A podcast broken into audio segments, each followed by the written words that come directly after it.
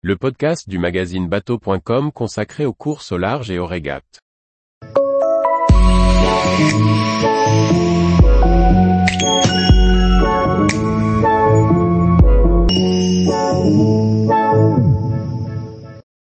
Fortune de mer, quand les aborigènes revendiquent un bateau échoué.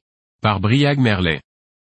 Une étonnante histoire de fortune de mer est en cours après l'échouage sur une plage du voilier Huntress lors de la célèbre régate Sydney au bar 2022. Entre coutumes maritimes et aborigènes et protection de l'environnement, les intérêts divergent. Courue tous les ans durant la dernière semaine de l'année, la Sydney au bar présente généralement des conditions météo difficiles en mer de Tasmanie, même pendant cette période d'été austral. L'édition 2023 n'a pas failli à sa réputation et les équipiers du voilier Huntress, un 38 pieds engagé dans la course en ont fait les frais. Après une collision avec un objet flottant, l'équipage a souffert de dommages sur la direction du bateau et finalement été évacué, laissant le bateau à la dérive à 80 milles de la côte de Tasmanie. Le voilier s'est finalement échoué une semaine après Noël sur l'île de Cap Barren. La zone d'échouage est habitée depuis toujours par les aborigènes.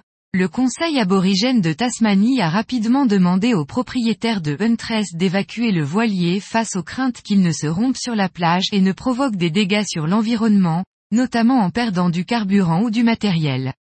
L'opération de sauvetage a pu être menée avec succès, le voilier étant remorqué en un seul morceau jusqu'à une marina voisine.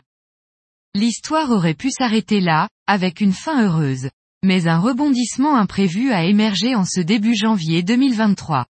En se plongeant dans la jurisprudence, le Conseil aborigène estime que le bateau échoué était devenu propriété des aborigènes, comme c'était la tradition, évoquant sept naufrages au XIXe siècle, comme il l'a déclaré à la presse locale.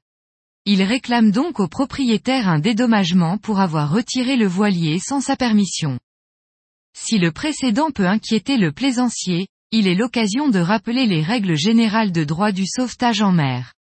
Si les sauveteurs peuvent réclamer des dédommagements, le titre de propriété d'un voilier perdu sur la côte reste à son propriétaire malheureux.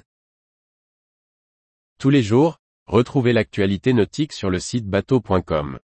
Et n'oubliez pas de laisser 5 étoiles sur votre logiciel de podcast.